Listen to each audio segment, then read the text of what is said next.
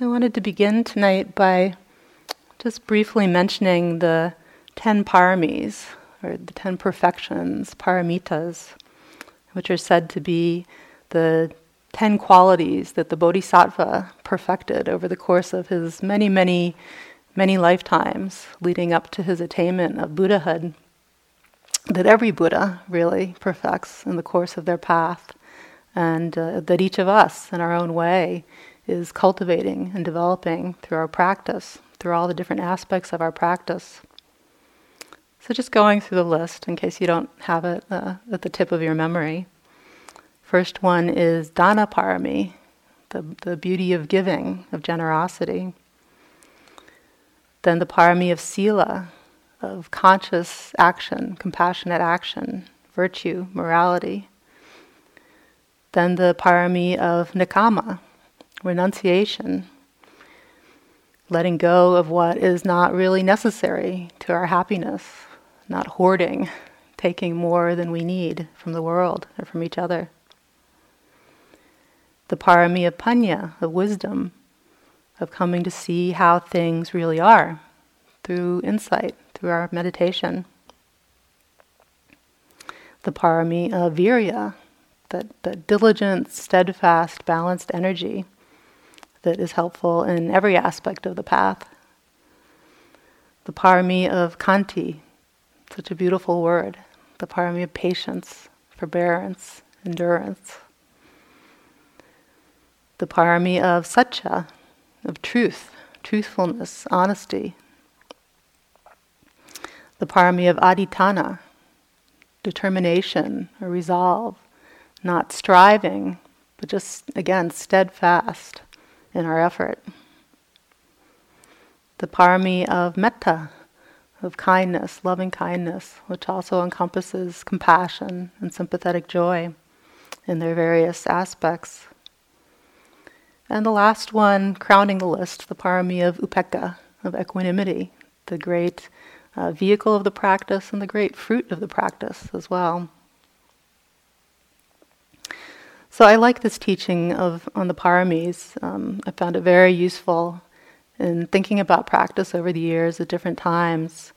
It's um, not so much part of the, the original teachings uh, given by the Buddha, although it's found in some uh, form in the original teachings, but it became much more important a little later on in the development of Buddhist thinking. But really, this list of these 10 beautiful qualities presents uh, just a slightly different perspective on the Eightfold Path. The Eightfold Path being, you know, the core uh, model for thinking about spiritual practice, for thinking about the path. And it's, it's interesting that neither of these, neither of these models is linear.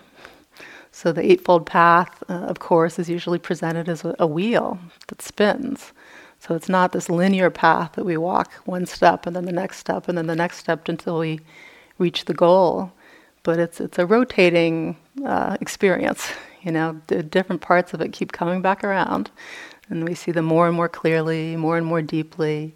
Uh, there's always another chance to come back around to an aspect of the practice when it's relevant, when it's important in our lives. And this model of the paramis, you know, it's also not linear. It's not that we perfect one and then we move on to the next and we move on to the next again until we reach, you know, in this very linear way the end of the path. But it's it's that all of these qualities are being developed in parallel, all at the same time, different speeds, different rates. Uh, Sometimes one is more up for us than another. Then it might change. A different one is more up.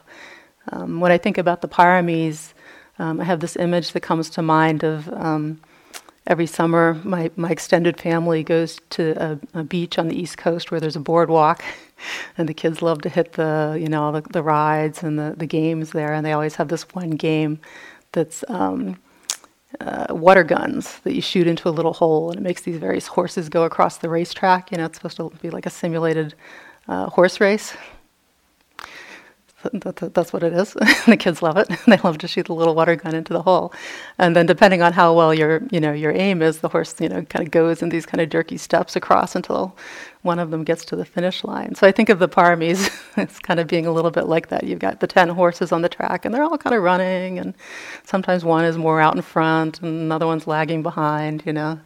Um, except for the, with the Paramis, there's not one horse that wins. You know, when they all get to the end, then we win. Then we all win.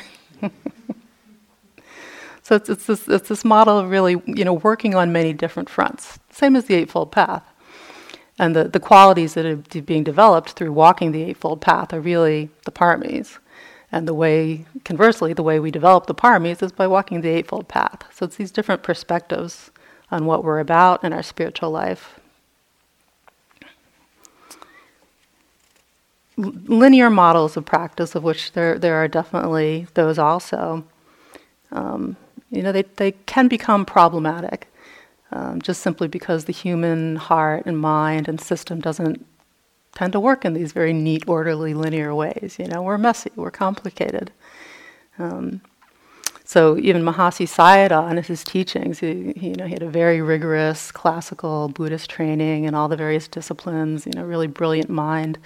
And his style of teaching, and many of his students' style of teaching, would be to give these very, you know, the, all, all the lists and present these, present these very linear teachings, very well organized, orderly teachings on, you know, the aspects of the path and the progression of the practice. Um, but then it's, it's, interesting, very often at the end of those, he would give this little caveat. You know, this is just the teaching order. he would talk about teaching order versus practice order and that the teachings are organized in a particular way and presented in a particular way to make them clear, to make them comprehensible, to make them memorizable, easier to commit to memory. But then what happens in practice can unfold in very different ways. It's not necessarily going to look like what's in the textbooks. So we have to be very careful about getting too attached to a linear model, if that's something that we've learned, if that's something that we've studied or been taught according to.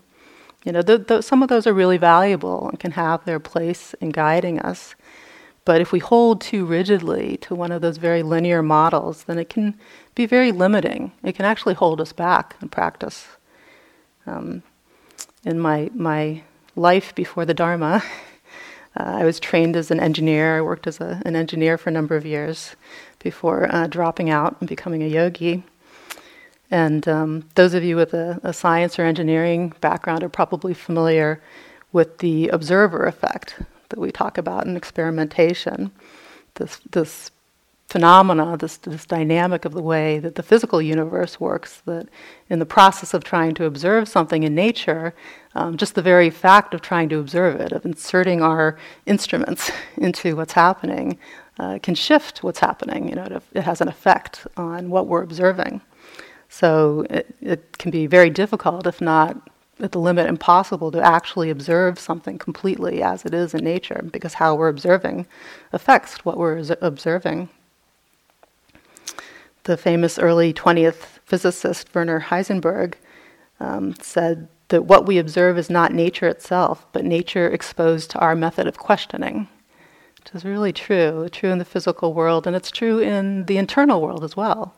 You know, we see this. Um, we see this all the time that the way we approach our inner experience, the way we pose the question of what's happening, um, can really affect the answer that we get, can really affect what we observe.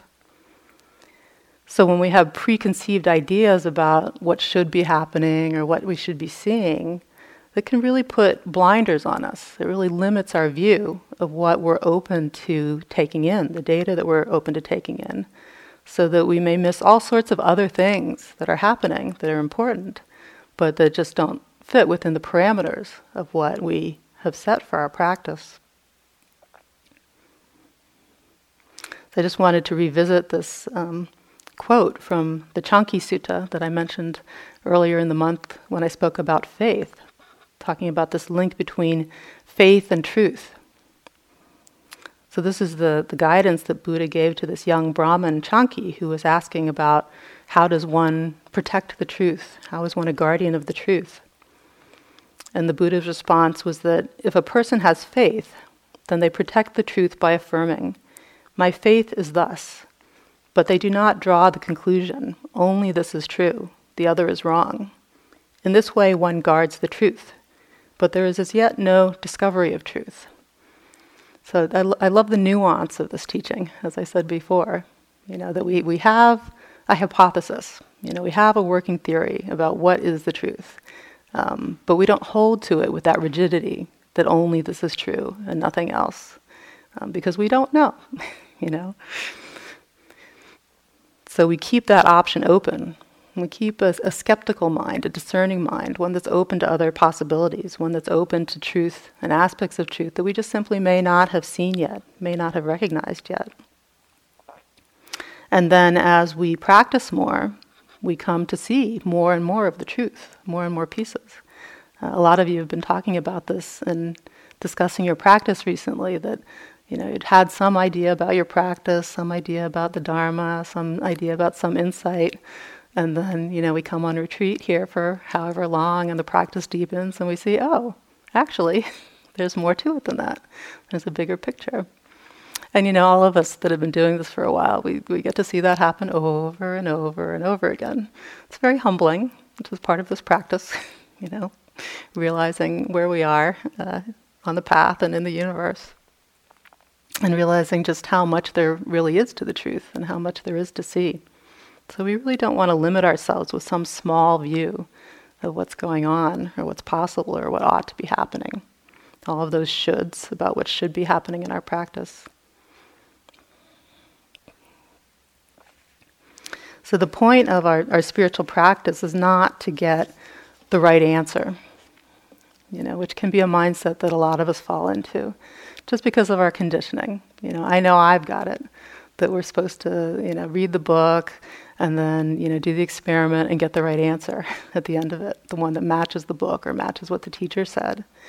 Um, and it's it's really easy and really natural to bring that mindset to doing this practice. That we've read things in books, we've heard things things from teachers, and to, to want to bring our experience, to interpret our experience into alignment with what we've read or heard. But the point of the practice is not to get the right answer; it's to get to the truth. it's to get to the bottom line. And there's no way that we can do that by trying to fit our data to a predetermined conclusion. So this is what I want to talk about more um, this evening is the truth. Small topic, modest topic. Which is the, the seventh parami, the, the perfection, the beautiful quality of, of truthfulness or, or honesty, we might call it or just simply simply truth, truth seeing, truth telling. It's just so relevant to thinking about our spiritual life and to really every aspect of how we approach spiritual life. What is it that we awaken to? What is it that we get enlightened about? Uh, when we speak about awakening or enlightenment, you know, what is that about? It's about the truth. The truth will set us free. And that term, satcha, satcha parami, uh, which we usually translate as truthfulness in the context of the paramis, um, really just means real or true. So it's, it's the same word that we use in talking about the Four Noble Truths. That's the Arya Satcha, the Noble Truth. Or uh, that we use in talking about the universal characteristics, Dukkha Satcha, Anicca Satcha, Anatta Satcha. Um, so this word Satcha that's the same one used for the parami, is just truth. Truth in the deepest sense, really, in a very deep way, how things really are. So it's it's not just limited as it's sometimes interpreted to just uh, intentional truth. You know, as uh, and you know, did you spill that salt all over the floor, or did you draw on the wall with the crayons? um, which my children have sometimes difficulty answering those kinds of questions, honestly. but it's, it's, it's not just on that level, it's truth in a much deeper sense. So, the perfection, the parami of truthfulness, is about making a commitment to truth, really committing to the core value, we might say, of truth, of honesty, um, committing to seeking and finding truth in all sorts of different contexts and situations, really holding coming closer to the truth as a guiding principle in how we approach life. And living life in a way that really honors and cherishes truth and truthfulness, um, which can sound trite in our society. You know, this is not uh, something that's particularly honored or valued in, in a lot of Western culture. Um, to say, you know, I'm, I'm seeking truth or I want to know the truth, I want to discover the truth. This can sound uh, idealistic, naive, you know, maybe at best. At worst, it can sound kind of glib, you know, superficial because of the connotations that it has in our society. Um, so, in a way, uh, approaching this, this parami of satya involves becoming more clear and more honest about truth. you know, we, a lot of the times we have to let go of all our cultural cultural conditioning and baggage around this idea of truth, and continue to reflect. You know, what does this really mean for us? How do we really connect with it? Is there really the faith there that there is a deeper truth to be seen? Uh, you know, even if we can't make anybody else in our lives understand what the heck it is that we're doing. And this, this one parami of satya, of truthfulness, is again, it's involved in all aspects of the Eightfold Path. And I've been working a lot with this um, recently in my own practice. And one of the reasons I'm giving this talk tonight is just simply because um, this is the filter that I'm seeing practice and uh, the Dharma through a lot these days. So this is one of the horses that's further out ahead for me right now. As I practice these days for me is, is very much about truth and about truth telling and about connecting with my own deeper truth and also, you know, the larger, uh, less personal truths of experience. So, uh, one aspect of, of this practice of satya, the cultivation of satya, is this whole field of wise reflection, which is really very skillful um, when, it, when we approach it correctly. So it's, it's uh, a lot of us, for a lot of us, this comes up over and over again. Is where is the the line between uh, all of that discursive, uh, speculative, uh, spinning out of control thinking that goes on in the mind, and that thinking that really is helping to guide us in our practice, to direct us in our practice, to keep us on track. Because both of those things happen in the mind. And it, it's a, it can be you know, rather subtle at times to pick up on what is the tone of the mind that's approaching these various questions and you know, reflecting on them. Is it skillful? Is it not skillful? Because we all have those, we all have our own inner Dharma teacher. You know, most of the time, uh, it's, it's our inner Dharma teacher that's directing our practice, not the external one that we may speak with just occasionally. We have that voice that we've internalized, that voice of wisdom that's waking up in us, that's guiding us. Okay, adjust the attitude, adjust the technique, adjust the approach, come back to the present moment. It's giving us all of those little pep talks, reminding us of the instructions. Um, and that's a very useful voice to have, that, that a good spiritual friend that's inside of us that's helping to direct us. So we can we can mobilize that inner Dharma teacher, that, that spiritual friend that we are to ourselves, to help us to come closer to the truth around our uh, intellectual framework for what's happening. So around that first, what's usually spoken about as this first aspect of the Eightfold Path, the, the Panya portion of the path, uh, reflecting on the teachings. You know, what not just memorizing, okay, what are the Four Noble Truths and the Eightfold Path and what's the teaching on karma, you know, the, the, the traditional ingredients that make up, you know, the, the wisdom portion of the path, but really reflecting, okay, to what extent do I understand those? To what extent am I really curious about those? What do those teachings really mean in my own experience? Coming closer to the, to the truth through touching base, touching back into what we've really seen and known for ourselves, rather than just keeping it on a purely, uh, on the level of just an intellectual exercise. And especially around uh, the, the portion of the path involving aspiration, wise intention. Um, this has become really important for me these days, uh, both in formal practice and just in daily life, to keep checking in with okay, what really is the intention right now? Where is that? Where is it at? Is it on the wholesome side? Is it on the unwholesome side? Am I confused? Am I compassionate? You know, to just keep checking in with where is the heart in relationship to whatever's happening, and being really, really honest about that, even when uh, it's not what I would like it to be, even when what's really there, if I look honestly, is not what I want to see, and it's not particularly pretty.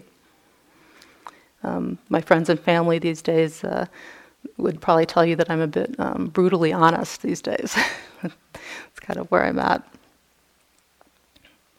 And then, of course, in our in our practice of sila, that, that's what's traditionally the next portion of the Eightfold Path. Um, the quality of truthfulness is really indispensable, and I'm sure we all work with this a lot in our daily lives. Um, the practice of skillful speech, which, in its you know obviously in its coarsest form, is just simply you know ordinary honesty, not telling deliberate lies about things that are straightforward. But it has many, many more uh, subtle aspects to it.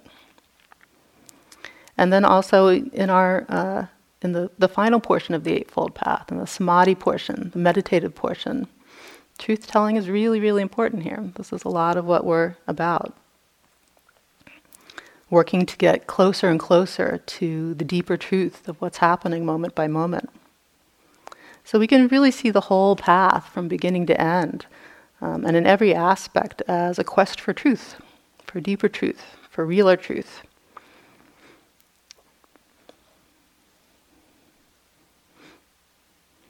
As with all of the paramis, the, the essence of truthfulness, it's a, a state of mind.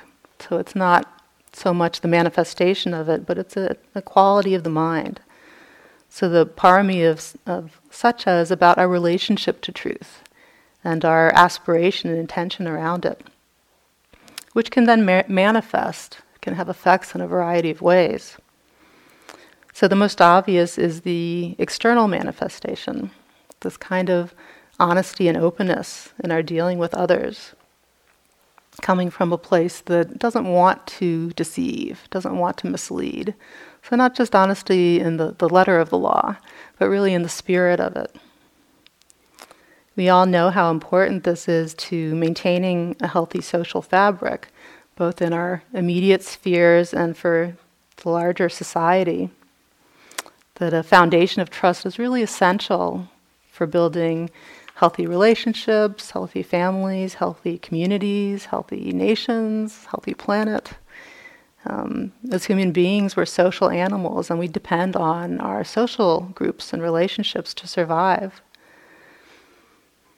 So, trust, which comes out of open and honest communication is really necessary for these various groups and relationships that we're involved in to be healthy and to be strong.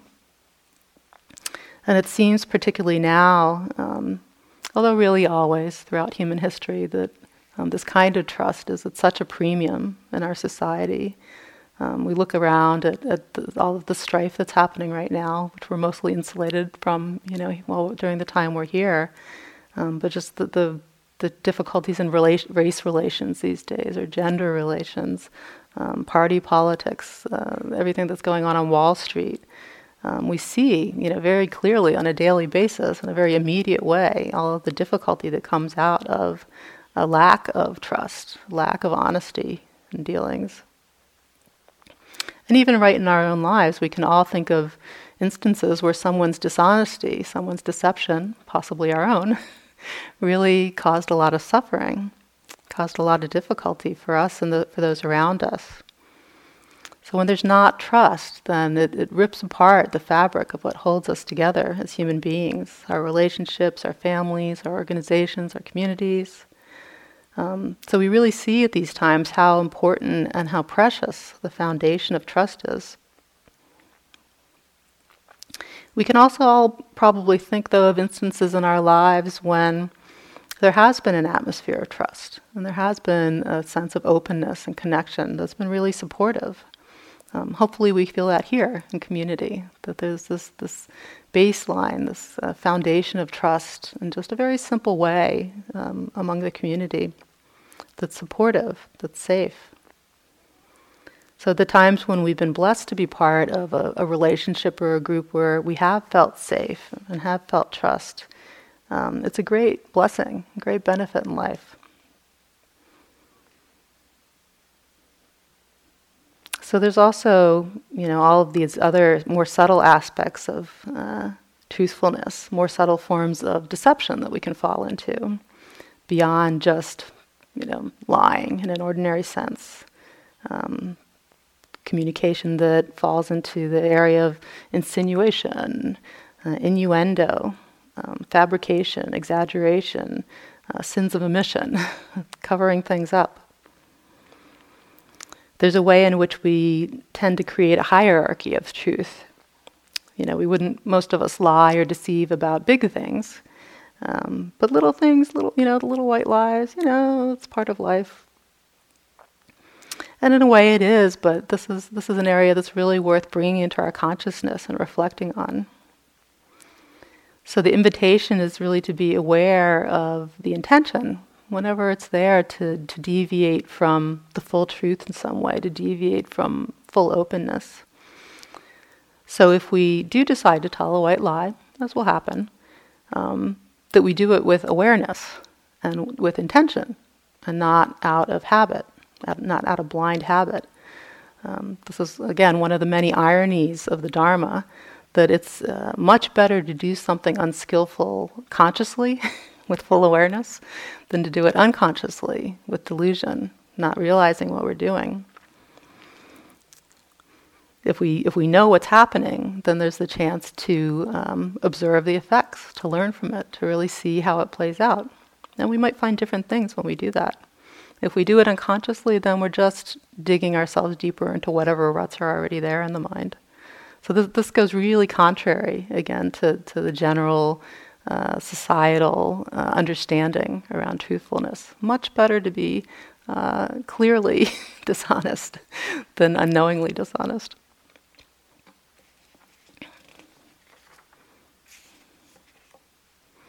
Of course, what many of us find, um, inevitably, I think, find at some point um, as we become more mindful, that we just automatically become more truthful.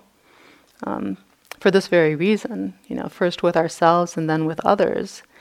Simply that as we pay more attention, as we become more aware of what's actually going on in our hearts and minds, um, then it becomes more difficult to deceive ourselves, and that makes it more difficult to deceive others.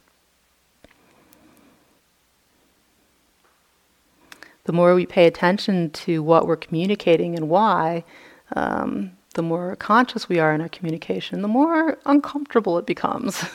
to act to deliberately deceive.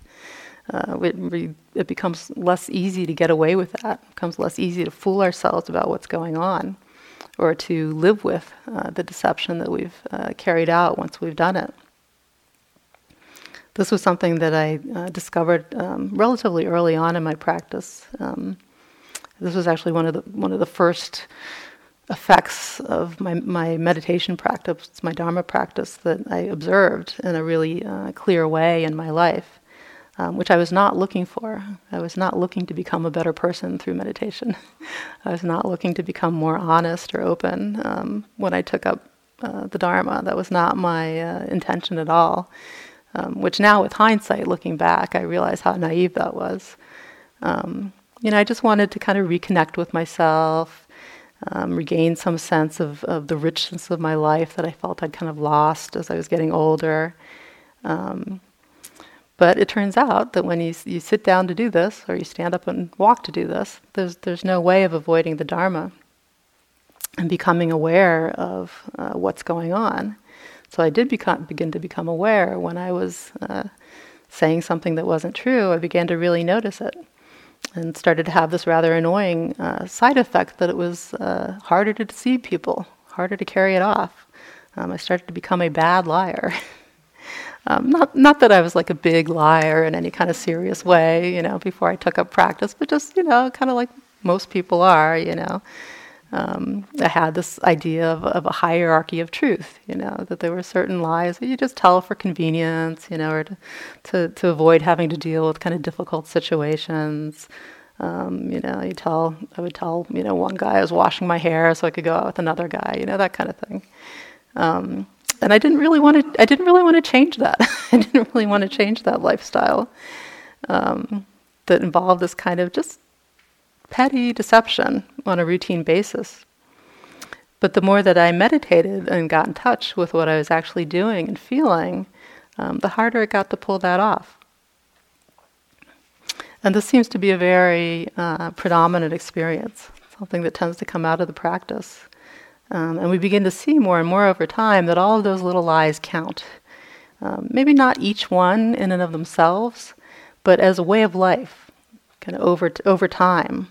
There's a cumulative effect that all of those little small deceptions add up to create a climate in the mind that's that's not really so passionate about truth, that's not really fully committed to the truth, and that's not so supportive of seeing the truth that is present.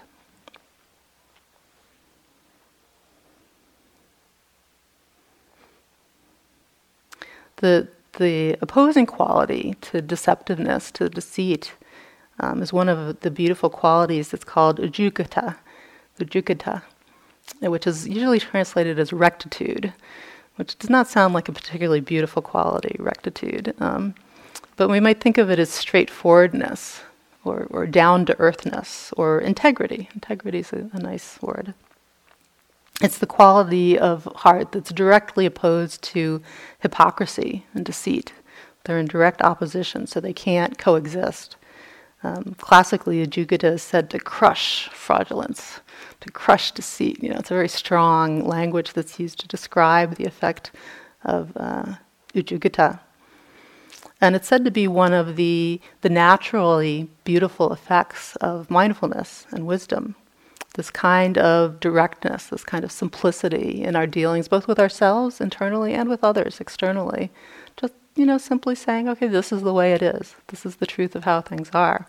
Without, without a whole lot of big fuss or fanfare around it. It's kind of simple, down to earth straightforwardness. I think it's probably this quality that um, uh, the manifestation of this quality that, that makes some of my uh, Burmese teachers, some of my Asian teachers that I've had, seem particularly uh, like they can read your mind. I think I have a feeling it's this quality that they're reading. You know, when when we walk into the room, they can kind of tell just from our whole demeanor. You know, are we in a place that's that's open and straightforward?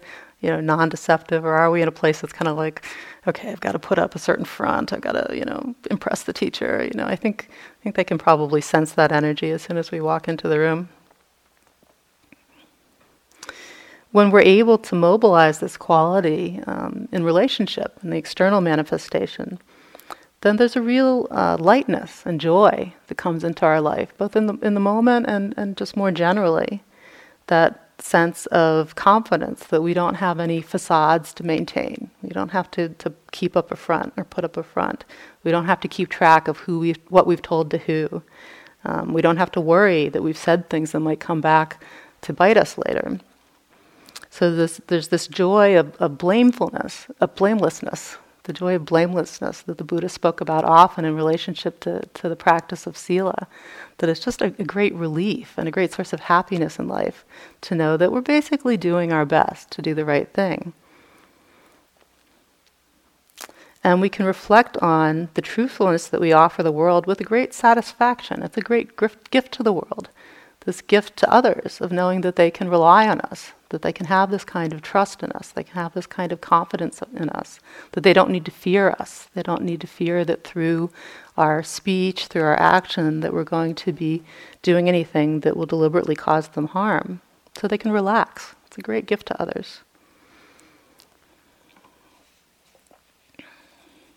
And the Buddha said that, that this uh, straightforwardness, this kind of rectitude, in, uh, in living in an honest way, as, as well as uh, perfecting the other um, aspects of skillful uh, action in the world, is a really appropriate place to draw a healthy sense of self esteem from. So the Buddha said that, that it's these qualities, it's this gift to the world of fear of not having to fear us, of living in a way where people don't have to be afraid of us, is that this great gift that we give to the world is a really appropriate source of healthy self esteem. That rather than, than basing our sense of self worth on our position in the world, our wealth, our possessions, all these kinds of things, um, which are really very fragile, a much more reliable and a much healthier place to, to draw that sense of our own goodness and our own self worth from is from how we are in the world. So this is an interesting teaching um, that you know the Buddha didn't say that oh well there's no self so it doesn't matter how we feel about ourselves because there's really no self anyway you know he recognized that we do live in the in the world we do live in the world and in a conventional way especially those of us that are householders we have lives we have relationships and that we want to build a foundation for those lives that is, is wholesome and that's appropriate. We don't need to deny that aspect of our lives. We just simply need to, to get our ducks in order and set ourselves in the right direction. It's said that, all, that in all of the countless lifetimes as a bodhisattva, um, this parami of truth, truthfulness is the only one that the Buddha never violated. So he wasn't always perfect in his behavior in other ways, but he never was deliberately deceitful from the time that he set his heart on the goal of becoming a Buddha. This is one that he always stuck to because uh, he had this uh, intuitive sense of the real importance of being honest with others, being honest with himself.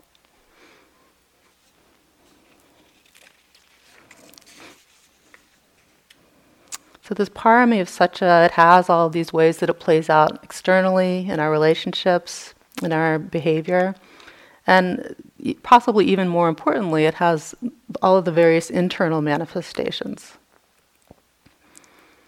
So, uh, since everything begins with the mind, how we're relating internally with ourselves, how honest we are with ourselves, invariably will affect everything else that happens externally. So there's this whole, whole aspect of honesty in our relationship with ourselves, being open and honest in dealing with ourselves, of not wanting to uh, deceive or mislead ourselves, which we all get to see how that happens in many different ways. Um, perfecting the parami of satya has to do with a real commitment con- to connect with the truth of our own experience as fully and deeply as possible. So the practice of, of internal honesty, internal truthfulness, is really inseparable from our mindfulness practice, from our insight practice. The two are so intimately interconnected uh, that mindfulness is really also a truthfulness practice. It's the practice of seeing what's really true for us in any given moment, what's true in our experience. Sometimes with my children, um, I try to trick them into meditating uh, by playing the now game, which is something that was recommended by a, a, teacher online. So we snuggle up together, you know, in the quiet at night, and kind of enjoy being close together. And then we tell each other, uh, you know, what do we notice now?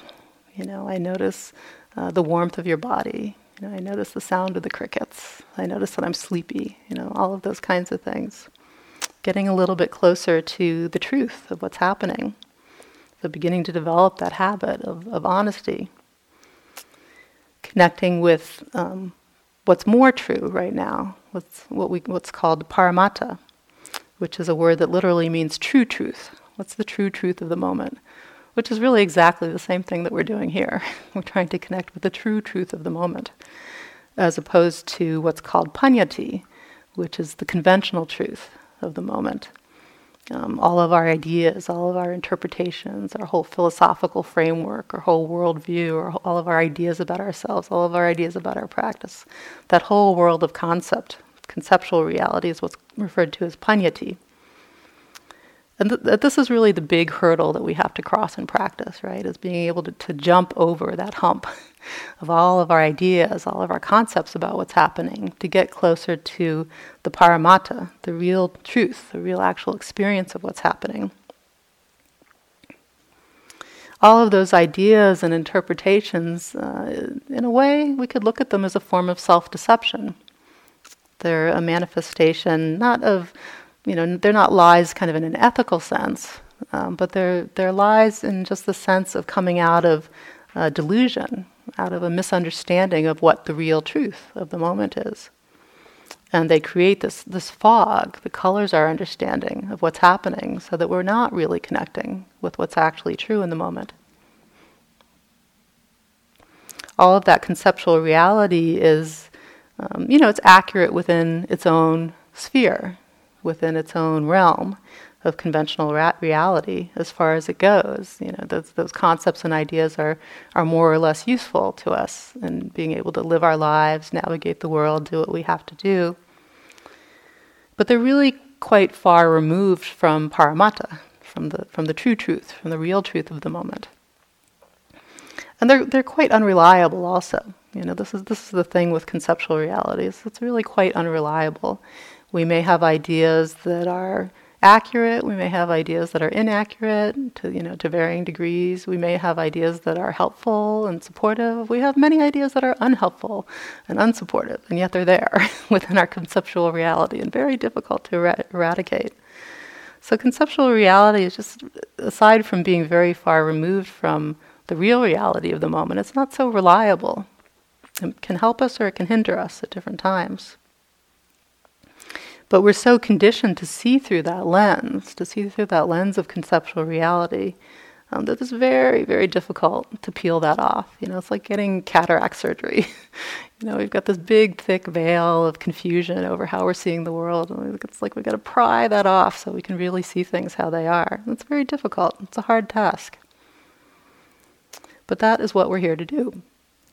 So when we practice mindfulness, whether it's formally sitting on the cushion or just informally as we go through the day, uh, there's this aspect of truthfulness, of truth telling to the practice, trying to get closer to what's really true, strengthening that, that commitment to the truth, and activating our ability to see more clearly what's really happening. The Buddha talked about two types of uh, deception that we engage in with ourselves, two different ways of lying to ourselves, essentially. Uh, the first being ignorance, which we talk about a lot. Ignorance being just simply not knowing, just simply not knowing what's happening. and the second one being delusion, which we could think of as knowing wrongly, uh, misperceiving, knowing inaccurately what's happening. So as we're sitting in meditation, or we're talking to a friend or a coworker, or um, typing away or reading on our device, and we're so absorbed in the stories that are being spun by the mind that we just we can't feel our bodies. We're not aware of our emotional responses we're having. That's a state of ignorance, of just simply not knowing what's actually going on in the moment.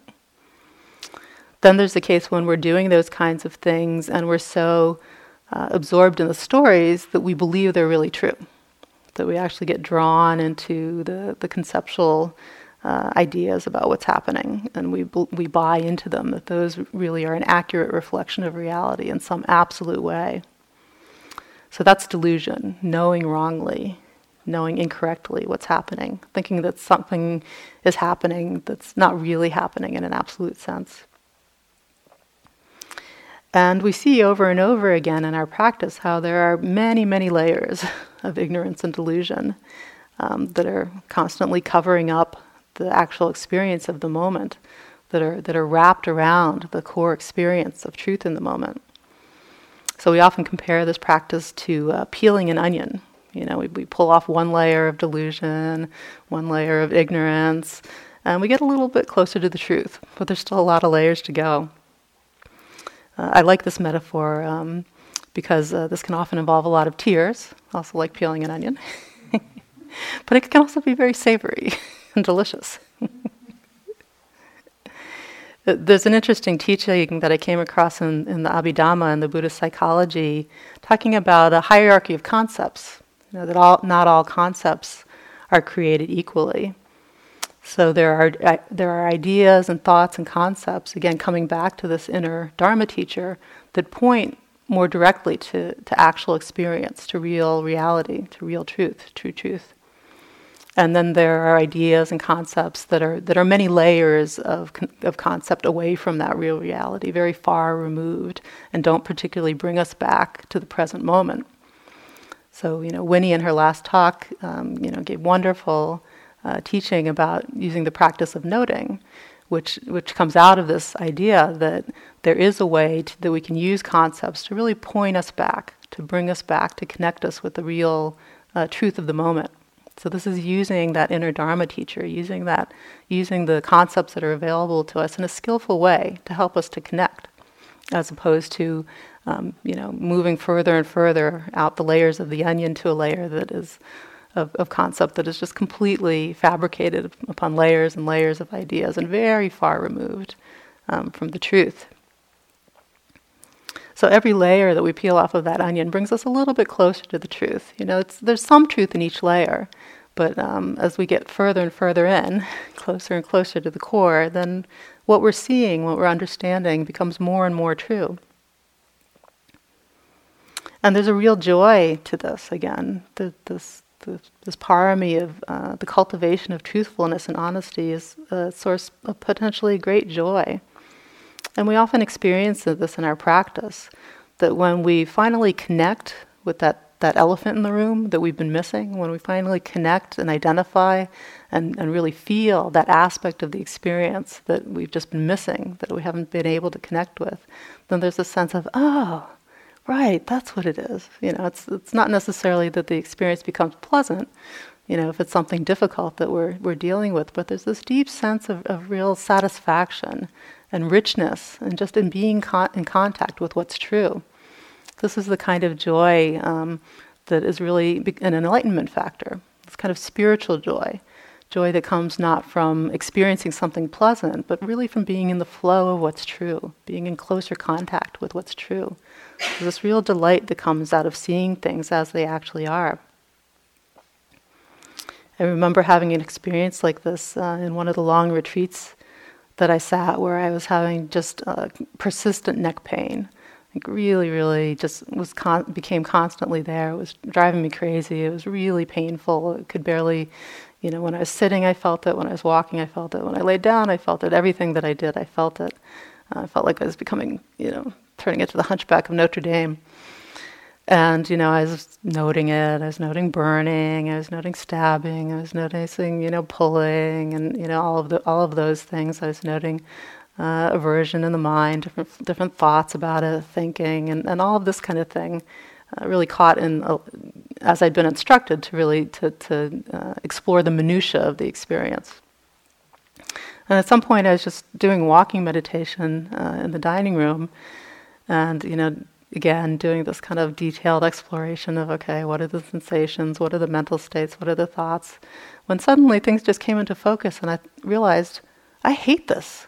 I hate this experience. This is really awful.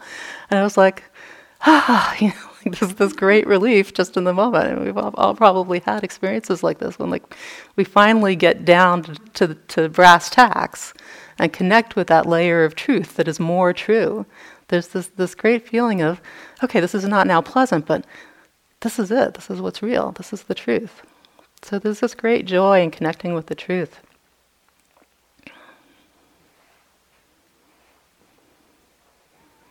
So we start by, uh, you know, peeling off that layer of conceptual reality.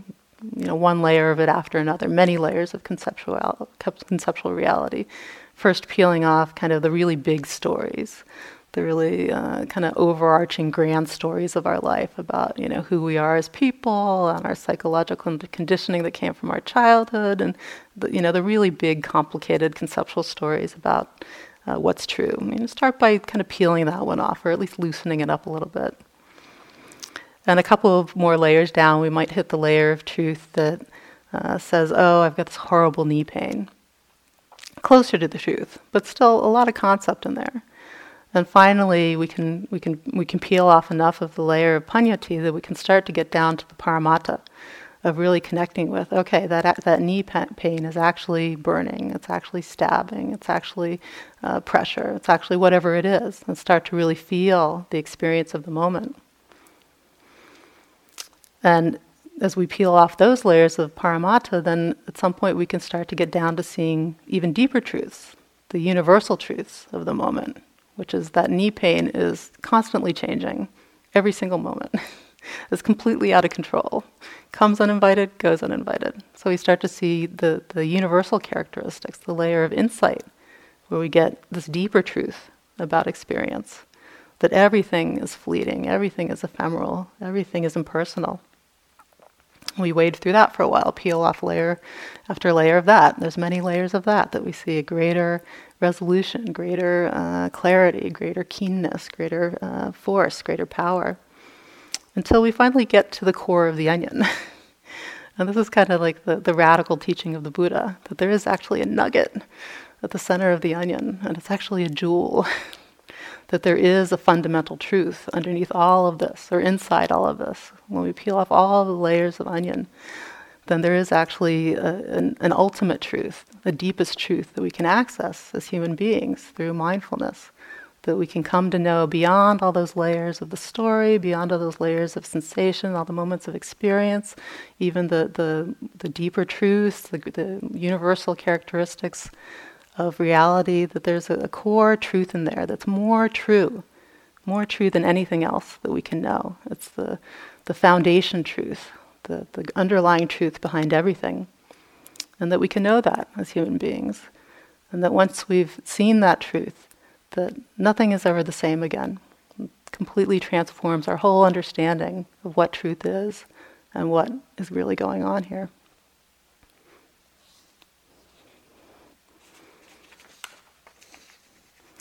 So I'd like to end just with a little story about Ajahn Mahabua, who was another great uh, yogi and teacher from the Thai tradition. He was a student of Ajahn Mun, uh, one of the other great um, Thai masters from the 20th century. And Ajahn, Ajahn Mahabua was one of 16 children born into a rich family of rice farmers in Thailand just about 100 years ago. He's coming up on his uh, centennial of his birthday. And when he was uh, 21, when he'd finished school and come to adulthood, his parents asked him to temporarily ordain as a monk, which is something that's commonly done in you know, these traditional Theravada cultures uh, because it's supposed to bring merit to the parents. So his parents basically asked him to ordain temporarily as a monk and then dedicate the merit of his practice to them. Which it's a, a traditional thing that's done in that society. Nothing wrong with it. Um, but as it happened, once uh, Ajahn Mahabua found himself in robes and started, uh, he received meditation instructions a little bit, um, mostly a lot of teachings about the Dharma. He was unexpectedly to, to himself and everyone else seized by urgency, as the expression goes, and he became inspired to actually realize the teachings that he was learning about. And after he had finished up his, his kind of initial time getting his training, getting his uh, uh, academic training at the monastery, he went in search of uh, Ajahn Mun, who was reputed at that, at that time as uh, one of the greatest teachers and uh, one of the, the, most realized teachers, possibly an arhat, um, so that he could really get the, the lowdown, get the real deal on uh, practice. And it said when he finally met him, it, it seemed as if Ajahn Mun already knew his desires and his intentions and also his doubts. And Ajahn Mun clarified the questions in his mind and showed him that the paths leading to Nibbana still exist. And this is what Ajahn Mahabua reportedly said to himself upon uh, meeting uh, Ajahn Mun and speaking with him about the Dharma. He said, Now I have come to the real thing. He's made everything clear, and I no longer have doubts. It is now up to me to be true or otherwise. I'm determined to be true.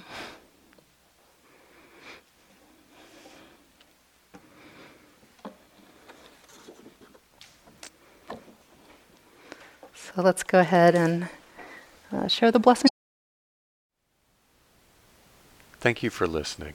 To learn how you can support the teachers and Dharma Seed, please visit dharmaseed.org slash donate.